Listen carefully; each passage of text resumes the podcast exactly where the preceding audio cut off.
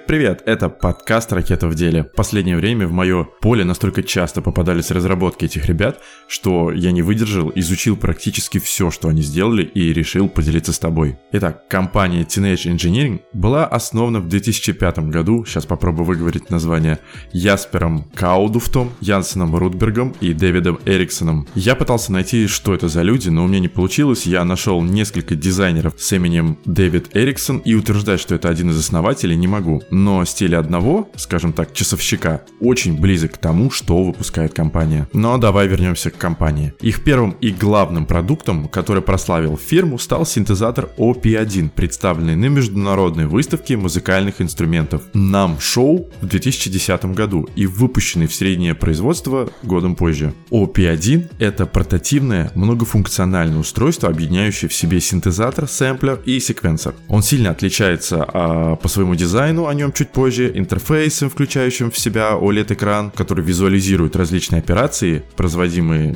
музыкантом и отличающиеся в зависимости от какого-то режима работы устройства. Наиболее частым объектом критики стало отсутствие у клавиатуры чувствительности к силе нажатия. У этого устройства есть множество дополнительных функций, например, как встроенный FM приемник, а при помощи функции встроенного ленточного магнитофона вы можете записывать все, что делаете на 4 дорожки, с возможностью перезаписи или записи в обратном направлении. Когда клава подключена к Mac или PC, при помощи USB интерфейса он отображается просто как устройство хранения данных. А вот эти 4 дорожки ленточного магнитофона также доступны вам для редактирования в виде сэмплов. Для работы на компе вам не потребуется никаких драйверов, просто подключаете и работаете. У OP1 потрясающе кодированный цветом интерфейс с цветным изображением на классном OLED дисплее. Это прямая связь с 4 вращаемыми регуляторами и кнопками на клавиатуре. Я как человек, который не занимается музыкой, смотря на этот инструмент, понимаю абсолютно все. Вижу, как хорошо проработана вся графическая коммуникация. Вообще, если говорить о дизайне этого прибора, то я бы сказал так. Это минималистичный ретро-футуризм. Но давай без ярлыков попробуем разобрать.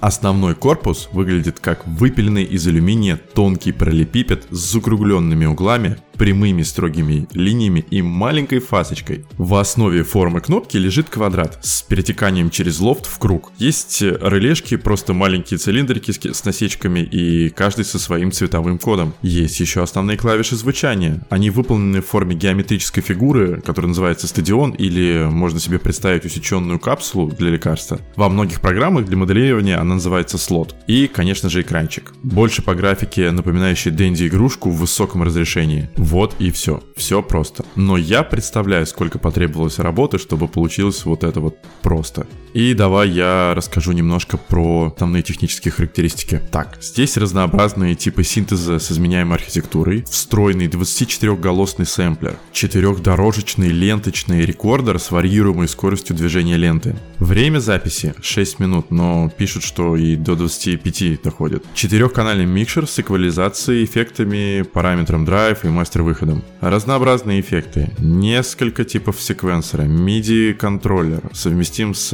Mac и PC, встроенный динамик и 16 часов работы на встроенной батарее. И она настолько хорошо выглядит, что ее хочется просто купить, поставить и смотреть на нее, потому что это потрясающе. Двигаемся к следующей разработке, это будут колонки. Ребята из Teenage Engineering выпустили 8 колонок. Каждая колонка обладает своим звучанием и именем, а вместе они могут создать электронный хор. Я прикреплю ссылочку к подкасту, где можно посмотреть на этот sound performance. У каждой фигурки есть имя. Карла, баритон из Италии, Хатшепсут, меццо-сопрано из Египта, Гизелла, меццо-сопрано из Германии, Богдан, бас из Украины, Иван, альт из Нидерландов, Микки, тенор из Японии, Лейла, сопрано из Палестины, Ольга, контр-альто из России. Эти куклы и колонки изготавливаются вручную из букового дерева. Внутри немного электроники, это динамик, аккумулятор и приемник Bluetooth. Время работы этих колонок составляет 4 часа, потом фигурки надо заряжать. А еще у них очень интересная система управления. Если ты дотрагиваешься до головы, она начинает петь. Если качаешь голову направо, то звук становится громче, если налево — тише. Гениальность этих колонок в том, что их можно использовать не просто как выдачу записанного звука, а еще еще и программировать, что вносит серьезную такую образовательную стезю. Ребята же, это вообще вау. То есть помимо изучения музыки, ты еще изучаешь программирование. И мы знаем, что уже не важно касаться инструмента пальцами, чтобы извлечь из него звук. Кажется, это вот как раз в этом направлении. А дизайн здесь, опять же, смесь минимализма с техно-дизайном и отсылками к каким-то традиционным игрушкам. Они все же делались из дерева, потому что дети часто все пробуют на вкус. В общем, идея огонь, исполнение топ, сказать больше нечего. Мы двигаемся к следующей разработке. Это опять же колонка, точнее беспроводная система OD11.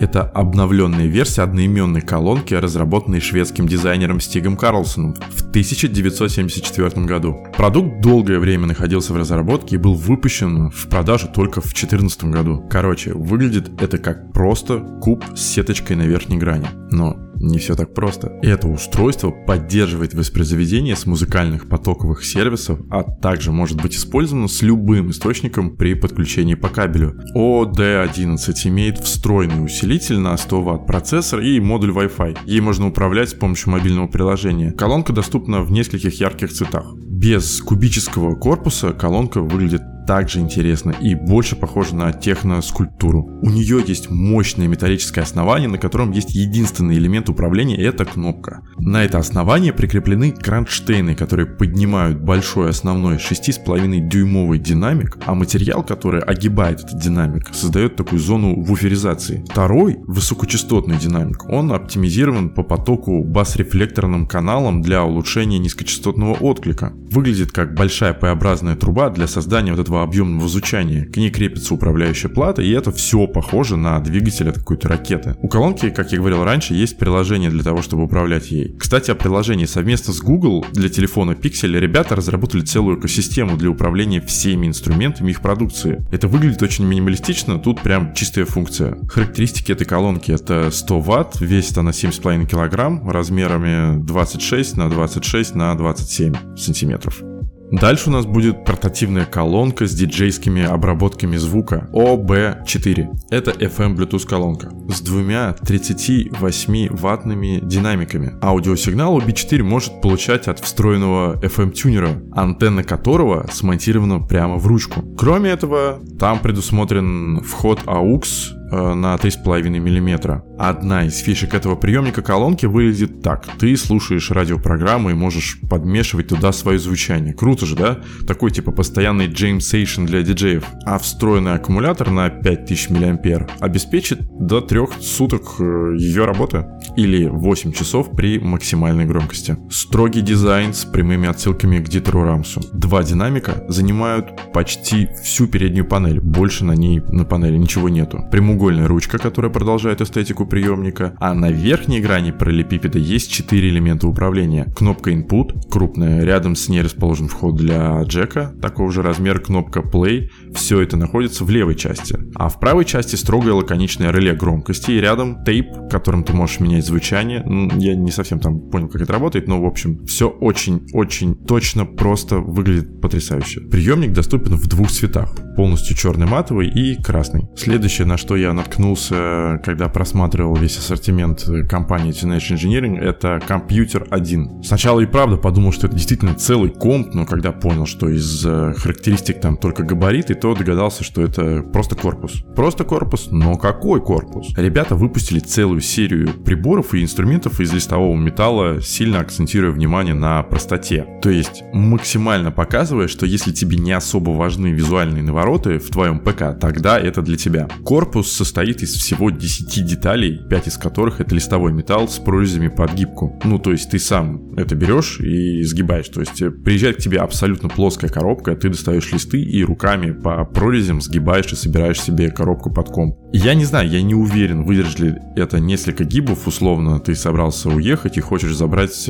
комп с собой. Раскрутил, сложил в рюкзак, там приехал на новое место и снова пытаешься все это согнуть. Не сломается ли он? не знаю. Но у корпуса есть еще стальные ручки, как на Apple. Эти листы сделаны из алюминия, размером коробка получается 170 на 190 на 322 мм. А на фронтальной панели есть разъемы по Type-C и Jack, и сбоку есть еще отверстие под кулер. Все это доступно в двух цветах: стальной серый и оранжевый. В общем-то, и все, что можно сказать про эту коробку, которая выглядит очень интересно. А вот штука, которая реально взорвала мне голову, но это больше игрушка, на мой взгляд. Называется PO80 Record Factory. Это компактный и портативный резак, позволяющий создавать собственные 5-дюймовые виниловые пластинки и их производить в звуке лоу-фай. Он разработан для самостоятельной сборки. Комплект включает в себя все необходимое. Просто добавляешь свой трек, включаешь, и резак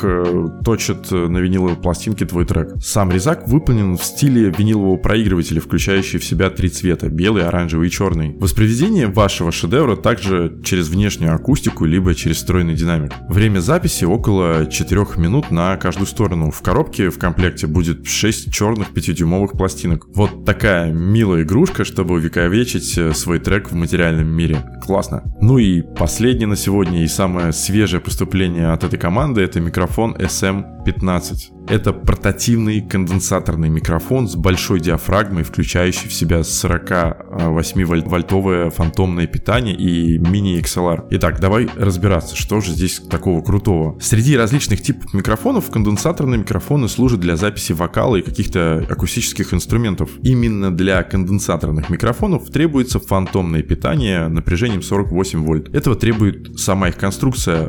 В ее основе конденсатор, одна из сторон которого представляет собой мембрану, а колебания мембраны изменяют емкость конденсатора. Но без электричества звука не будет, поскольку сам по себе он ток не вырабатывает. Для работы такого микрофона требуется питание, благодаря которому сигнал будет значительно усиливаться. Это делает конденсаторные микрофоны более чувствительными, позволяя им улавливать гораздо больше деталей и нюансов, чем, например, динамические. А еще нам пишут, что эта мембрана увеличена, а значит, ловит еще больше звуков. И все это питается от аккумулятора, который может все это писать 10 часов. Микрофон весит 132 грамма и по размеру чуть больше пачки сигарет. Но что еще интересно, у него есть мини-XLR выход, что значительно улучшает качество передачи записываемого материала. Давай о внешней составляющей. Тут опять же лаконичный минимализм. Как я уже говорил, форма параллелепипеда из алюминия. На фронтальной части 2/3 занимает вот эта вот сетка. Она защищает сам микрофон. С левой стороны торчит, значит, белый такой продолговатый тумблер включения, а над ним маленький зеленый диод. На задней панели такая же симметричная сетка, а под ней кнопка переключения усиления и пара винтов, скрепляющих устройство. Мне это все очень напомнило прямоугольные микрофоны журналистов 80-е, но тогда у них еще на плече висел целый аппарат с пленкой, а тут просто коробочка с качеством записи студийного микрофона. Тут максимальная функция, все как по учебнику, при этом его хочется просто иметь рядом и смотреть, потому что это просто притягивает. Микрофон можно поставить на складную треногу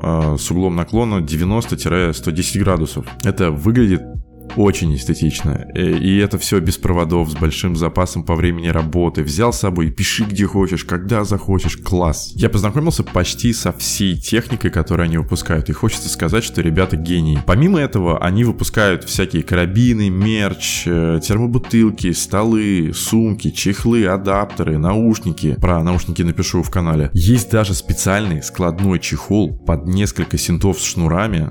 Похоже, знаешь, типа на чехол для костюма. Короче, ребята очень активно развиваются, и это здорово. Думаю, что в будущем можно ждать от них каких-то разработок не только в музыкальной индустрии. Записал этот подкаст и понял, что в нем нет практически никакой исторической составляющей, потому что банально не смог ее найти, или ее действительно нет. Может, ребята из Teenage Engineering намеренно это сделали, чтобы не фокусироваться на прошлом и судить об их работе по разработкам. Поэтому тебе точно надо зайти и посмотреть, что они делают. Ссылочки я прикреплю. А с тобой был Гриша, и помни, сейчас самое время создавать.